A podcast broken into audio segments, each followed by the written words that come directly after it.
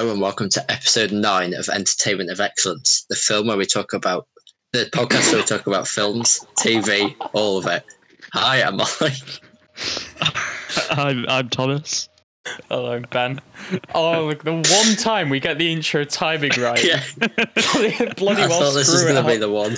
We were so Oh. close. I mean, we weren't, but Oh, it was so nearly a good time. oh, Oh, got 'em. So Got 'em. today we're going to be discussing the movie Good Time. if you hadn't guessed. My very subtle transition into it. Mhm. So it's 27 move 27 it is a 27, 27. movie. This From is a 27, 27. movie. yeah, it was produced in the year 27. 2017.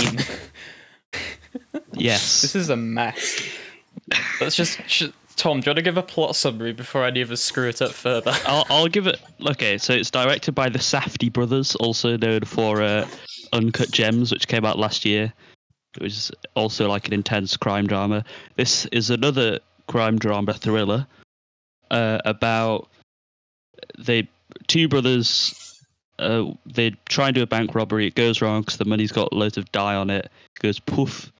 Uh, the Robert Pattinson's brother, who has some kind of mental disability, gets arrested, and the rest of the movie is basically about uh, Robert Pattinson, or his character is called Connie, trying to get the bail to get him out of prison. Yeah, So that's the general idea. yeah, it's pretty nice. Yep. What were your uh, general thoughts when, like, at the end? Did you like it? Yeah, I thought it was. It was pretty good. It's good. quite intense, but I did enjoy it. Yeah. Yeah, Well, I mean, Uncut Gems as well. This this is kind of it definitely feels like a precursor to it. So a lot of the shots are. I mean, I'd say most of the film is all like close-ups on people.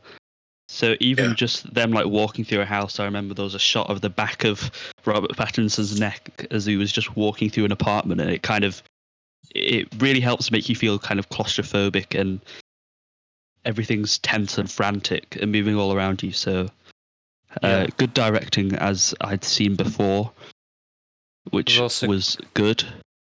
yeah. There's also quite a bit of like shaky cam, but like used in a good in a good way to help build the tension. Because like, Yes. you- in a lot of films, you can just you can go overboard and use that too much. Where I didn't get that impression here. I think it was used effectively. Yeah, and I didn't feel like I wanted to throw up or anything Yeah. because that kind of happened with loads of close-up shots. Um, the tension was also helped by like a great soundtrack. Oh yeah, the There's soundtrack loads was of, really like, good. pulsing synthesizers. Um, there was also a bit in the hospital scene with where it was like loads of percussion because it was trying to be more quiet, tense, and I like that as well. But it, it also knew which scenes didn't need music, which can sometimes be a problem. Of Yeah. if if people sometimes it feels like the director's insecure. They're like, oh no, this scene doesn't feel tense enough. I need to add scary music. But I, I, I didn't feel that they did that at any point. There was a, a review we saw on IMDb before we re- watched the film that was complaining that the soundtrack was too loud, and like, It I just said it was Turn the the whole thing down. was too loud, didn't it? Yeah, yeah. I didn't really, I didn't really get that because at times, like, I actually had to turn the volume up for it, but that just might be me. Yeah. I thought Um, because sometimes they didn't necessarily have to use the soundtrack, as you were saying. So you know, so in the scene where the scene where they're in, uh, is it called Adventureland or something? yeah. The theme Yeah. park. That's that sort of creates a really claustrophobic atmosphere with like the obviously the lights and the sounds from the theme park. Yeah. I really like that scene. That was Yeah. groovy. I I let's let's go through scene highlights. I also like the um, the original like bank robbery because there wasn't really any dialogue. They were just passing notes back and forth between this person and a counter. Uh, yeah. Yeah. So that helped it keep really tense, and you could tell they were on edge, even though they had masks on, so you could see nothing of, of their face. Just they managed to still look really nervous and on edge. I- I I don't know how they managed to do that, but that was cool. The w- really weird thing about that scene, though, is like there's sort of the juxtaposition of how it's obviously morally wrong because it's a bank robbery, but then there's also the fact that um, Connie's trying to get the money to help pay for uh, for Nick's. Remember what it was like therapy or something. We think it is a bit ambiguous. But it doesn't actually say Hmm. uh, Yeah. that. But then there's but then there's also the Because you find out that- later on that the Connie Robert Pattinson has some kind of lover. I you assume, uh, and they say about like that they were gonna go on some kind of escape. She and he was also really specific. stable. Yeah, and he was really specific at the bank, like saying sixty-five thousand dollars, uh, and that could be enough to kind of start somewhere new in some other country, like she was saying. So he may have had selfish motives and just dragged in his mentally disabled brother. So y- I think y- that- But then Yeah, go I guess I was just going to say also in that scene, there's also quite there's also sort of a juxtaposition between um obviously Connie, who's sort of uh set it all up and he's like really in control, and then obviously Nick, who's kind of struggling to deal with it. That sort Yeah. of makes it Yeah. more tense. Yeah, but then like the that, that was sort of what I was going to say. In that, there's also the, the fact that it feels like there's sort of a. It shows the highlights of their relationship together, like, and I guess it could be interpreted in two ways. It could be you could go the the good way in that he's dragging his brother into it, but he's really supportive of his brother. He knows what to say. Um, and he, like when they're out of the bank and everything, he's like really nice to him, and it's like you did great. We couldn't have done this without you, you know. Um, but then I guess the other interpretation is he's being selfish, um, and then he he just runs away, whilst his brother is like struggling and is like f- smashes in that door and is like behind him. Um, yeah, There's not actually that many scenes in the film with both of them in, because I know that Nick has quite minimal screen appearance, but it's sort of interesting to sort of look at uh, Connie's motives when you you don't actually see much of them together, but obviously when they do, then he's like really supportive. yeah. Yeah. Because it's interesting because you don't know why he wants the money, but then he does want to get his brother out of jail. So you don't know if he's kind of thinking he wanted to get this money for himself to go on this escape or whatever, and then when he realizes he's done something wrong, he tries to fix it, but unfortunately ends him in going in a downward spiral of doing worse things, which eventually leads in spoilers in his arrest. Hmm. yeah. Um, one thing It's I did find was that the first bit was really like kind of shooting through the pace, and the whole thing does feel fast paced, but there were certain points that felt slower than others. I didn't feel it all Yeah. the time, but uh, the section where he's in the woman's house from the hospital that he stays in, he does seem to kind of spend a while just watching TV and stuff.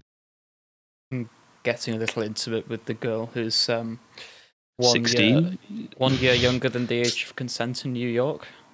Yep, bit a little bit dodgy. but I Is guess he sort of like he's trying to distract her from seeing him on the telly? yeah, But even it though, how can she not work out that something suspicious is happening there? I don't know. Yeah, she's she's uh, like either incredibly sweet and naive or also just incredibly gullible because there's so Yeah. many things that happen around her and she just doesn't seem to question them. Like that is true. Yeah, also I can't remember. Did did they ever get like she was taken away in the police car? Did they ever get her? I don't think they did. well, she didn't really do anything wrong. Yeah, but they just kind of abandoned her. Yeah. Oh, oh yeah, yeah, yeah. I see what you mean. yeah, well, it kind of shows that he doesn't really care about other people. That's Mm. part of This- why you're not sure on his motives because he doesn't seem to take into account what may happen to other people whenever he does stuff. Yeah, because Yeah. the whole way through it literally just follows him, and then all the other characters in it, sort of just in one section of his story, and then you never see them again. Yeah. Hmm. You never find out what happens with it. It, it leaves quite a bit of stuff ambiguous, but I, I think I do like that because sometimes if movies just tell you what happened, it can be annoying. For example, there's in the first scene, which I really enjoyed actually, where it's Nick talking to this therapist, uh, and you, it's quite tense and uh, emotional which is pretty good. And you find out something. There's something wrong between Nick and his grandma, his, uh, Yeah. and you actually see the grandmother a bit later on, but on the news, and she makes it sound like these two brothers have done some kind of wrong to her. So you you never know what's happened there.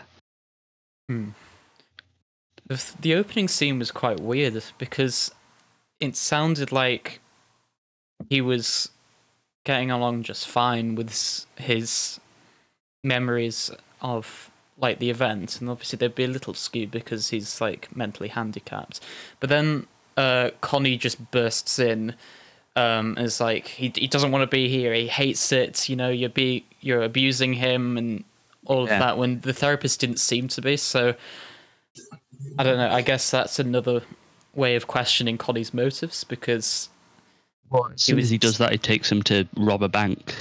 yeah, So it's kind of You- weird.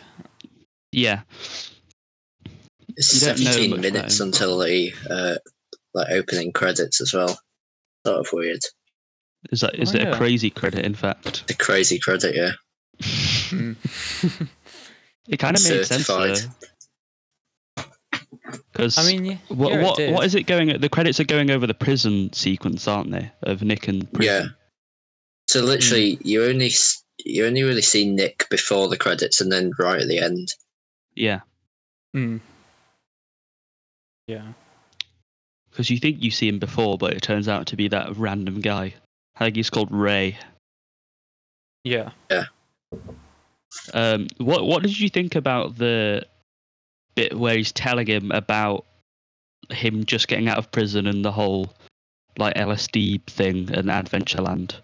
Did you think it was kind of odd that it cut away to that, or because I mean, I, I when it came on, I was like, this is pretty cool and quite stylistic. I like it. But when I thought about it, I was like, why are we? What's the point of this? This seems a bit random.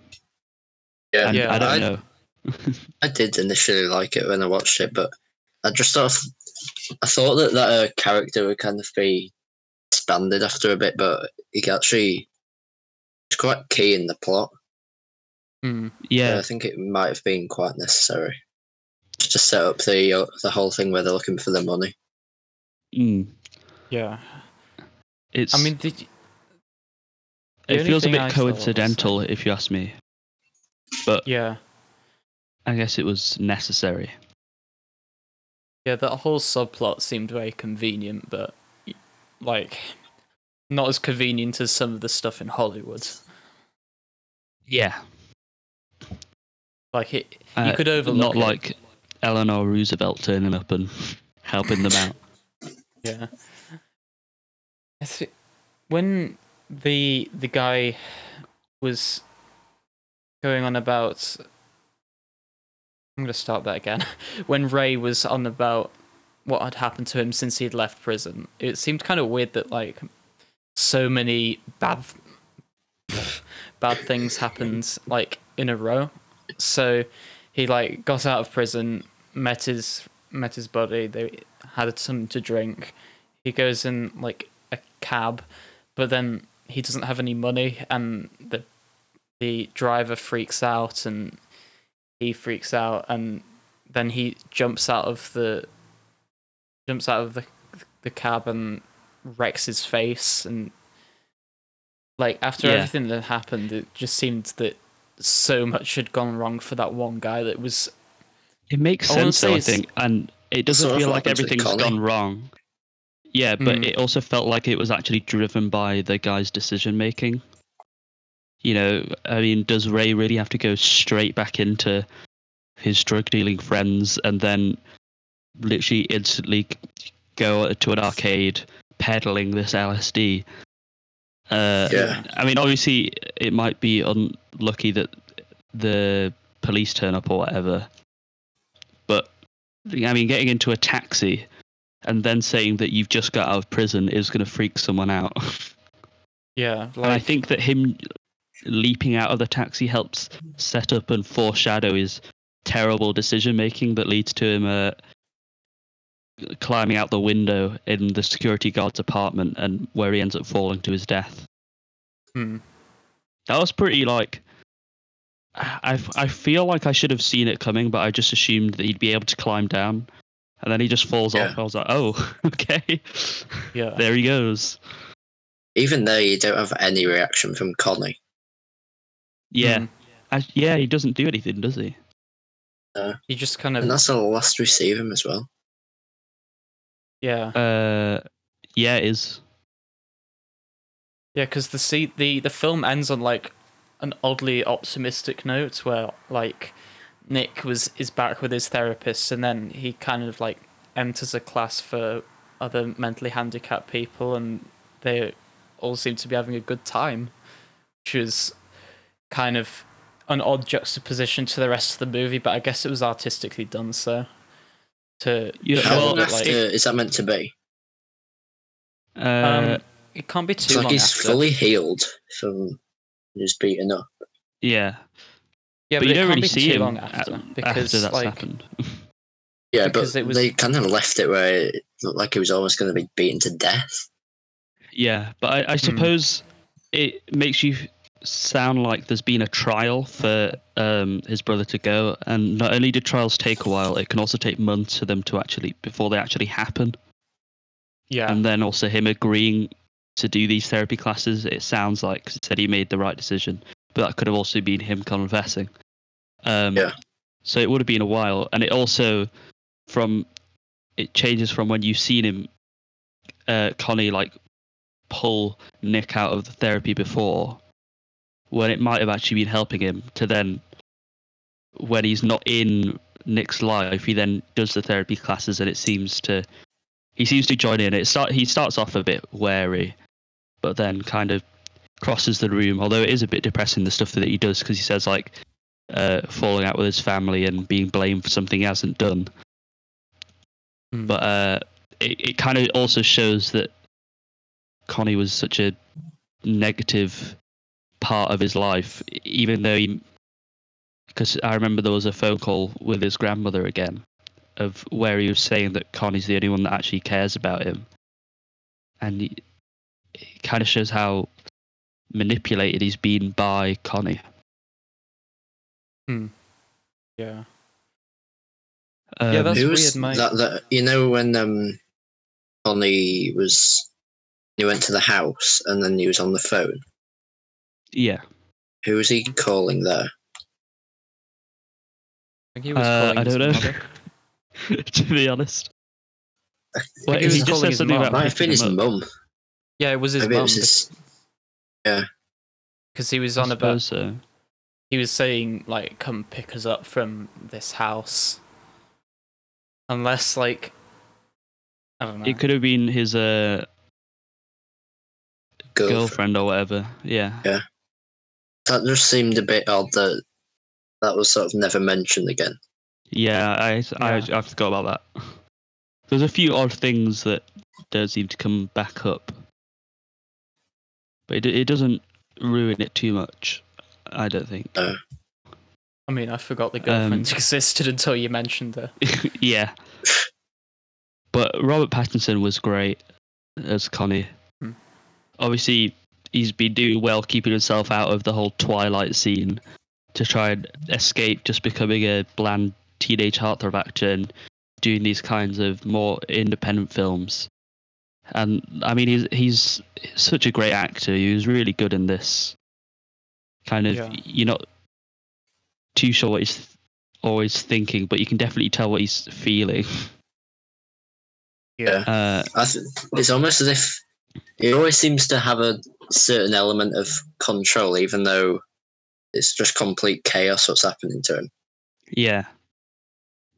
And I really liked that scene of him kind of having this superiority thing with Ray, where basically Ray says, like, oh, you think you're better than me? And then he goes, no, I am better than you. Oh yeah, And has this rant about Ray being off welfare and uh, draining society, but you never actually see R- Connie do anything productive either. Yeah. and you can't tell if if he actually is an idiot and thinks he's superior or if this is kind of him taking it out on himself. I guess something else that's quite cool is um like I saw that only Robert Pattinson and Benny Safdie, who played Nick, actually had scripts for the film, and all of the other actors were just given like a really detailed background of what the character's like, and they sort of improvised and reacted to it. So Yeah, I guess that's kind of interesting because, especially with like Ray, mm, the way that he's reacting to things, especially in like the um, in like the fairground place.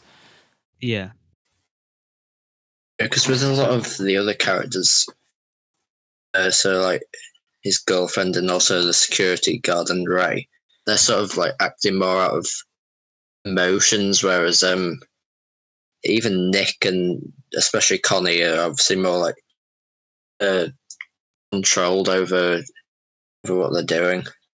So that might be Hmm. linked with sort of not having a script.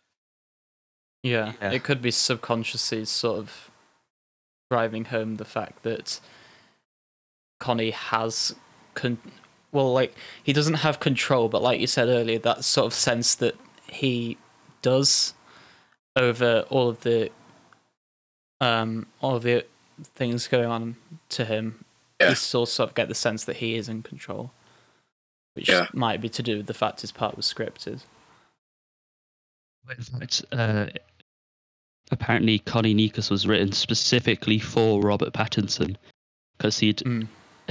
he literally emailed them about a poster from a movie that they'd done. I think I think they did this movie, Heaven knows what.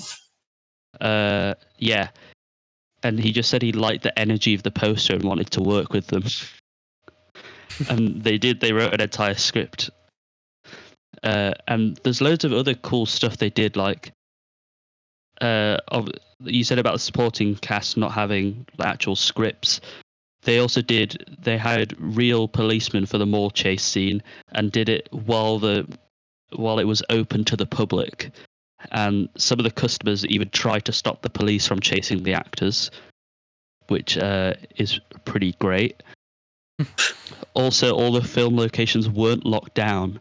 So obviously, Robert Pattinson being in Twilight, this massive film franchise, they were worried about people noting him, but not a single person did, and no picture was taken during the entire shoot of him. Uh, and they were they told them if anyone was stopped that they'd be working on an untitled social work project. Uh, Pattinson stayed in character off screen so that he wasn't recognized, and you- you know the security guard apartment thing yeah Yeah. when they were in the lift, one of the local residents asked Robert Pattinson if he was Bradley Cooper's security guard because they heard a movie was being shot starring Bradley Cooper. And the great thing is, I'm pretty sure that Robert Pattinson would be pleased with that because he's just Yeah. that kind of guy. It's it's really odd being such a massive film franchise and then just not really wanting all the fame that comes with it. It's pretty cool. That did help to make it a lot more authentic. Yeah. I've actually never heard of this film before. no neither Uh, I. I only heard of it because I watched a video on Robert Pattinson's career, uh, and this film came up because is because of the new Batman film coming out with him on. They're like, let's Yeah. have a look back at what he's done. Because he's basically done a load of more independent projects after Twilight, which is seems to have worked. It seems to be a really good idea if you don't want to be only known for one thing. Do what Robert Pattinson's done. Hmm. And now he gets to come back and be Batman. Because he is actually a really good actor. I think that's the problem is that sometimes people can be written off if they do some big thing when they are actually good actors. Yeah. It could even be quite depressing for people, I suppose, if they feel like people don't actually credit them for the work they've done. Hmm. But I am just guessing now, so Yeah, I can imagine if he just known for one character. It can also Mm. it can almost just be like, what's the point in the rest of my career? Like, I might as well just stop now. But if he's sort of doing more independent projects, then uh, yeah, I think that's good. Yeah, like I heard that um, the actor who did Obi Wan Kenobi in the original trilogy was like he he was pretty old, so by the time he was doing Star Wars, it's Alec was Guinness, like- isn't it?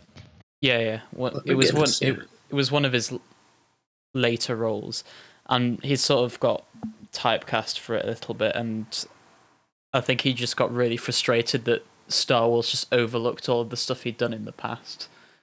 So He was in Bridge on the River Kwai. I didn't even know this. I've not really looked at. I knew he was a big actor because they didn't have any Yeah. money to pay him with, so he took some Yeah. royalties from the toys, thinking like, "Oh, I, I guess this will have to do."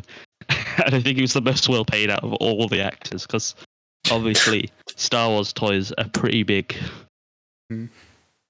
I, th- I think a lot of the class, I think um, a lot of the cast kind of said that he sort of guided a lot of them uh, when they were acting. yeah. Alec Guinness. Yeah. Hmm. He seems pretty cool.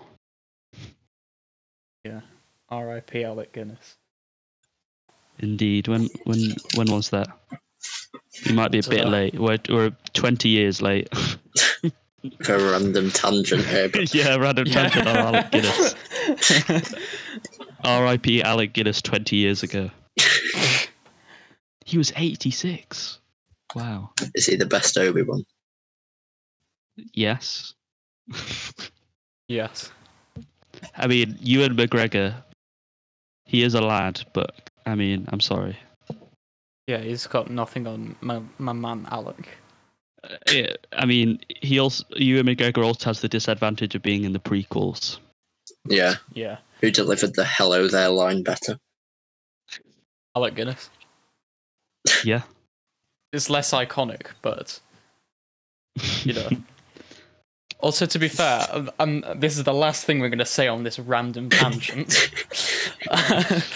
like Ewan McGregor, like spent lots of time like trying to um, mimic Alec Guinness's performance and like pay tribute to him by like studying all of the like how he approached the role and tried to make it so that he was like a younger version of Alec Guinness. Cool. So um Good time. That's just a bit, bit of an unrelated note, but yeah. there you go. We can add that to the Star Wars section now on the website. yes. Uh, plug the website, Ben. Come on, this is your chance. Oh, let's go. Well, we- we've got a website. It is entertainmentofexcellence.wordpress.com and it Wow. has a, a list of all of our episodes and a little hall of fame where you can see the best from each category. And we've only done three horror things, so Birdemic is third. The Is this best gonna be horror film of all time. Own new category. Pardon? Uh, what, Good time, gonna. Have we done any? Do we not have a this gonna thriller category or as? anything? I don't think Don't we've think done so. any yet. Well, I guess this is going to be the best thriller for some time. If we give it like zero out of ten, it's still going to be the best thriller.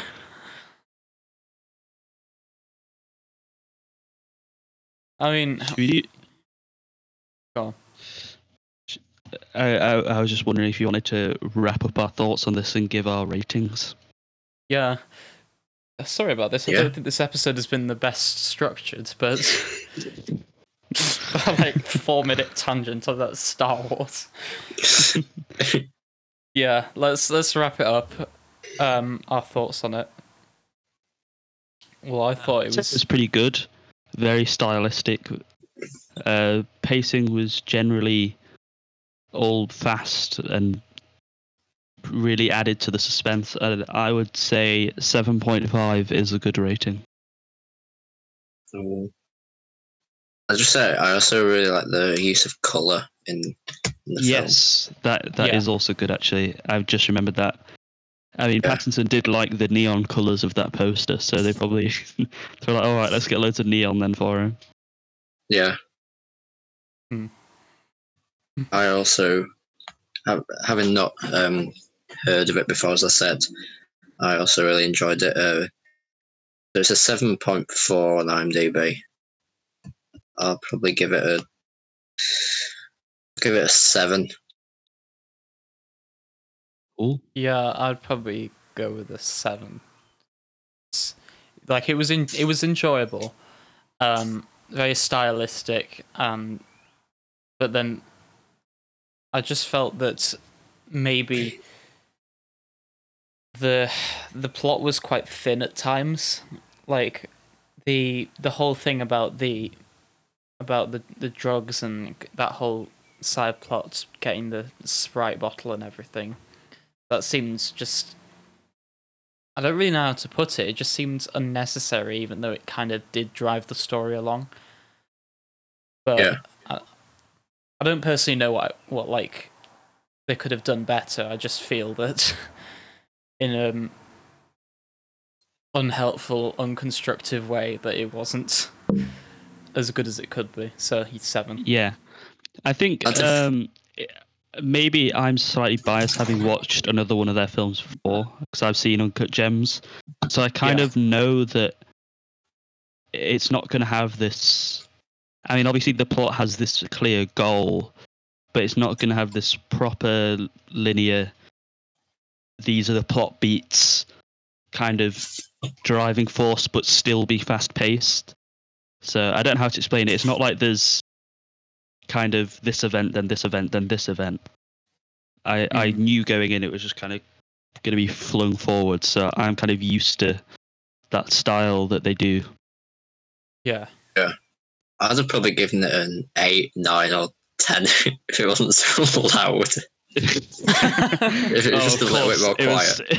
was- If it was I would have a bit given it loud. Yeah. solid 10.0 if it wasn't so loud. of Like, course. Sound guys need to chill. Sound guys Yeah. probably had a sip on that Sprite bottle.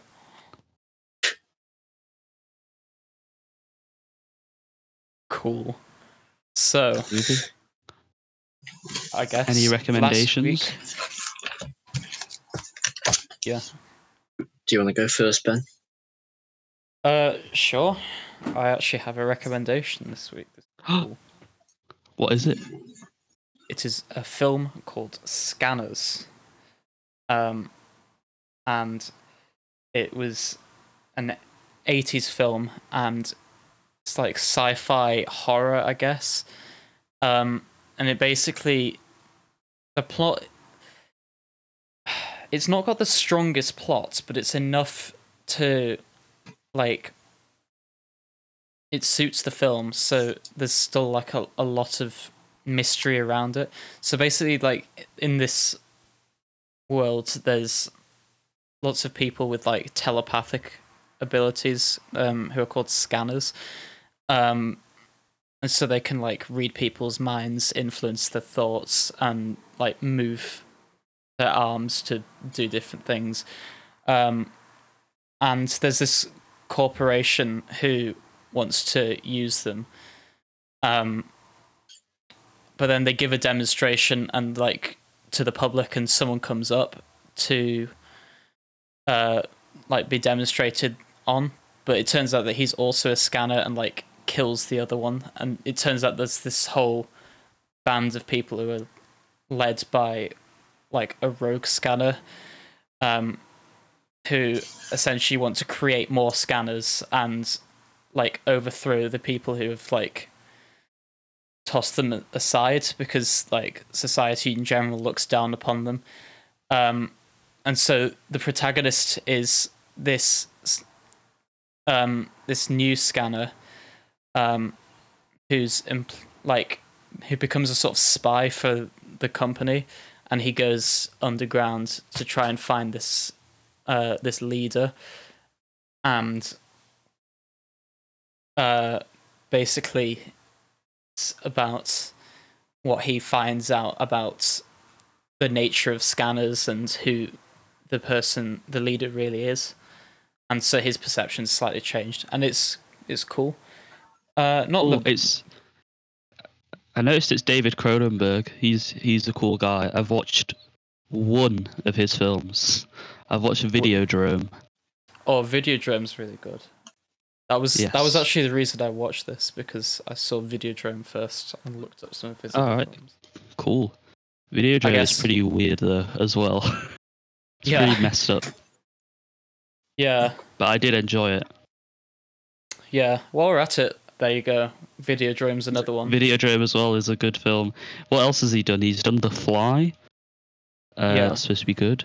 D- Stephen King's Dead Zone. He did Scanners 2. Yeah. Scanners a- two and three.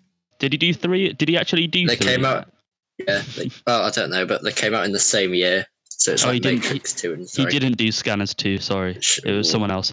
Oh, yeah, they did come out in the three's same got year. four point four. And then there's Scanners hmm. Cop. right? oh Let me oh, have a look. dear Scanner Cop, which has the exact same poster as Scanners 3. And then there's Scanner Cop 2. What? Okay, this film, right? I, I enjoyed it. It doesn't. It did not need a sequel. I think I'm gonna have to They watch really the done four films. Yeah, I'm talking about one sequel, let alone four films. Scanner Cop 2. What's wrong with that? Psycho all over again. Yeah, like the the ending was like a little weird and confusing, but like I don't think it needed to be expanded on. What about Like- Scanners Doppelgainers that came out in 2015? Oh, my You say doppelgamers. Doppelgamers. Oh, Let me. 2015. It's got six reviews. Uh, I, Oh, I mean, it looks great. Oh, gamers. do that next week. I thought you were. Just, I thought you were just pronouncing doppelgangers weirdly. Nope, doppelgainers. Oh right. oh, that's that looks brilliant. Argentina. well, it's only got six ratings. Let's do it. It's got no written reviews. Oh, that is a shame. Well, that's so Uh, sad. I, okay, I've got a recommendation, and it isn't Scanners Doppelgangers, unfortunately. what? Is it Scott the Scanner's Call? Uh, it's a film that I was pleasantly surprised by, called "The Perks of Being a Wallflower." I mean, it's it's a pretty popular film, so you may have heard of it before. Which I mean, I thought it was just going to be some standard high school drama, but it it was actually it's pretty dark for it's only a twelve A, which is questionable because there's like drug use and stuff, but it's quite a dark, almost it doesn't have a plot, but I was definitely fine with that because it was almost like a character study uh, of the main character who's this kind of standard wallflower almost. Uh, and Wow. the audience acts as a wallflower as well, just watching these people's lives play out and what happens to them. And uh, it's got uh, Emma Watson in. I'm worried that I've got her name wrong, but I can't. That is Oh, that is the name. yeah, Hermione, right? yeah, Emma Watson, uh, and Ezra Miller as well. Brilliant performance, and it's just this. It's really good. Yeah, it's, it's pretty dark. Uh, yeah, Paul Rudd is in it as well as an English teacher, and you just slowly discover this stuff about these characters, and at the end it gets really dark, and you kind of see what's been wrong with the protagonist or what what's caused him to be the way he is because you, you get hinted at something that's gone wrong in his childhood. So it's really interesting and there's some great moments in it like about and just themes of being like a teenager and stuff. Bits that'll make your spine tingle. I mean the script is so brilliant so yeah you should watch that Cool. Uh, I've also got some uh, recommendation, and it is a different form of entertainment to what we have done. It's not a film or TV show. It's not a book or an Is it album. in it- all of it? is it a board game It's a video game, a video game ooh Ooh. edgy. and it's it's a actually a video game about something we well unexpectedly talked about, which is Star Wars. Scanners. Oh. Yeah, Doppelgangers. That's right. It's a doppelgangers the game. Doppelgamers. it's all coming together. Video Wow. game. The, it's Jedi Fallen Order. Oh yeah. um, Which is like an open world campaign game set after Order 66. And the playable protagonist is Cal Kestis. And it basically tells the story of uh, has to track down something called a holocron, which uh, basically he can locate all force sensitive children. So they're trying to like rebuild up the Jedi. And the story start off with it it's a bit odd because basically you have to flip between planets to like get a, a key, then you have to go back to another planet to open a vault, then you have to go to another planet to get a key and then go back. So it's quite a lot of sort of flitting around, but uh, it does. The ending is well, the actual ending itself is quite disappointing, uh, there's quite a lot of cool bosses along the way. Uh, there's some. The planet exploration's really good. It has planets like Kashyyyk and uh, Dathomir, and there's also like options to sort of go outside of the story and uh, explore the planets. Go for try and get uh, like customization options. Um, it's also got really good uh, lightsaber combat and um, it. There's different. Obviously, there's like stormtroopers. Um, there's different sort of animal-based bosses, and then once you sort of complete each planet, you have to fight against. Well, the main antagonist is the second and ninth sister. Uh, there's someone on Dathomir. I can't remember his name. Then there's a, like a big surprise at the end of the game. Um, supposed to be getting a sequel, I think. Uh, it came out last year. I did. I played it a while ago, but I think it's definitely one of the best, like sort of Star Wars releases. Uh, I guess since 2015 with uh, Force Awakens. So, would I would recommend that if you're a fan of Star Wars. I think I think I actually got it. Well, my brother bought it. Yep. Nice. I definitely didn't have to look up Order sixty six because I'm a fake Star Wars fan. Oh, Oh, you fake fan. Sorry for not watching the prequels. you haven't So actually seen. I have, but when I was about eight. Do I really want to rewatch the episode one about prequels? ten times Oh, I saw that loads. because I Episode always 10 just of um, Entertainment I was like, oh yeah, I'm gonna watch the whole series again, and just stop after that. You watch Oh, four yes. first. No, Well- you idiot! You do them in chronological order, and then you don't get to the actual ones because the prequels are so terrible. No, you watch Yeah. four, five, six, then one, two, three, then seven, eight, Did nine. also see obviously. Phantom Menace in the cinema. It was in 3D. Well, supposedly Oh, yeah. 3D. Ooh, It wasn't. the it 3D can't was when it first came out, right? Apart from like the Uh, pod race. you were three years that was four unborn. Yeah. Four years even. Another weird Actually- tangent to Star Wars. Episode 10 of Entertainment of Excellence, Star Wars, all of them. Including the including holiday the special. Clone Wars. We'll balance it out with some Star Trek next week. Well, when are we going to do doppelgangers? Scanners, doppelgangers. I'll have to schedule that for a future episode. You know, And like how code there's name Cos as well. there's a battle between uh, Star Wars fans and Star Trek fans sometimes. There's a battle becoming between a Star Trek fan. there's battle between like scanners and scanner cop.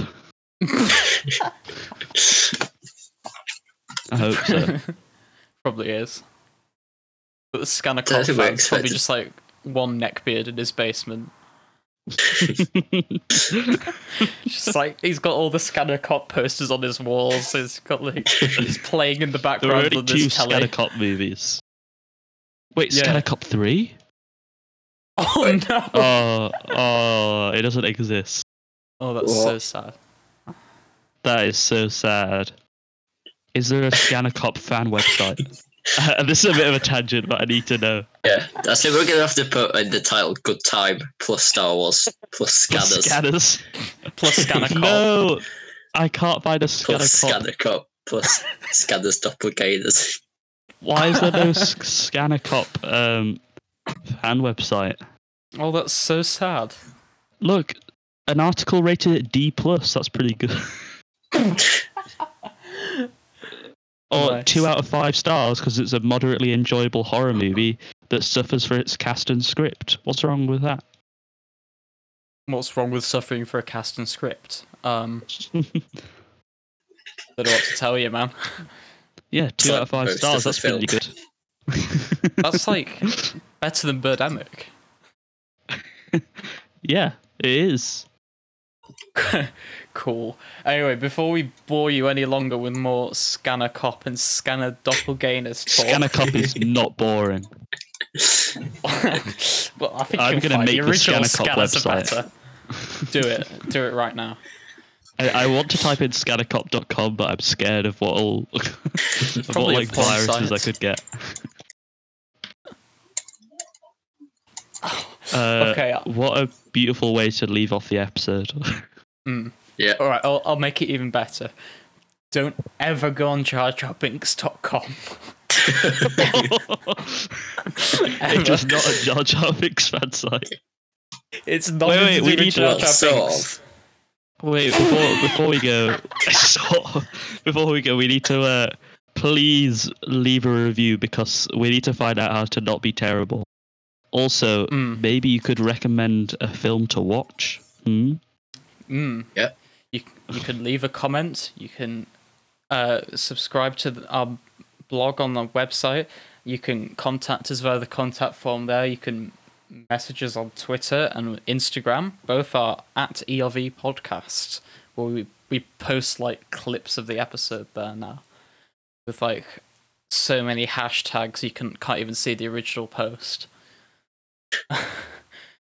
um. Hopefully, I Yeah. can get the in- the intro right next time.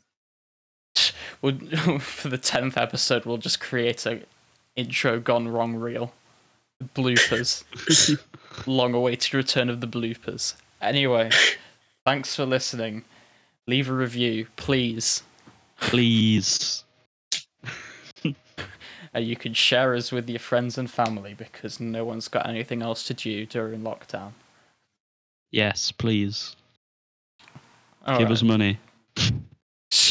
yeah. Thanks for listening. All right, see you. All right, Ah, see, see you. you.